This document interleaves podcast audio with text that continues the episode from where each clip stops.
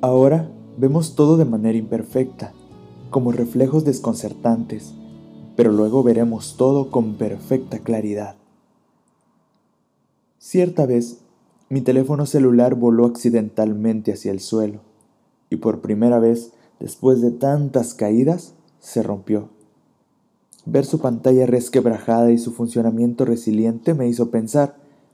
Recordé todos los celulares que he visto, con pantallas mucho más frágiles que la mía, arruinados por alguna caída accidental también, y siguen funcionando. ¿Cuán fácilmente nos acostumbramos a verlos así, quebrados? Nos acostumbramos a ver las imágenes distorsionadas que proyectan. Adaptamos nuestros ojos a las líneas que dificultan el manejo y la visión. Quizás algo que costó mucho esfuerzo, en cuestión de segundos, queda con marcas imborrables. Quizás alguna astillita de vidrio aún se clava en los dedos y hace sangrar, y aceptamos esa realidad y seguimos funcionando. No sé si tu celular costó 100 dólares o 1000 dólares, pero todos pueden quebrarse. Todos podemos quebrarnos. El daño nos puede ser infligido o podemos infligirlo también.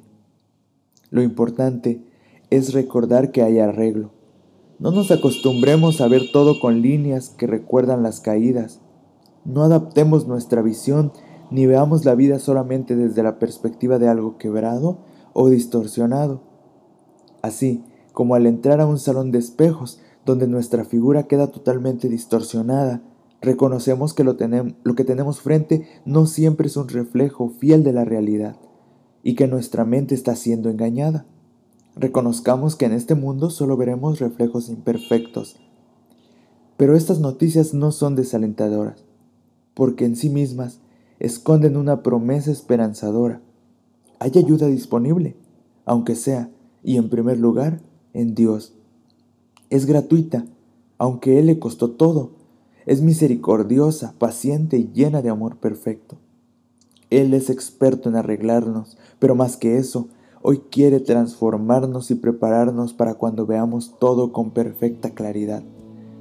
Puede ser como ese paño limpio que borra las imperfecciones y suciedades del lente a través del que vemos todo.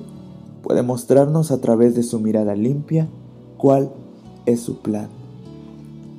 Hoy camino con Dios. El matinal en podcast cortos para aquellos que disfrutamos de escuchar la palabra.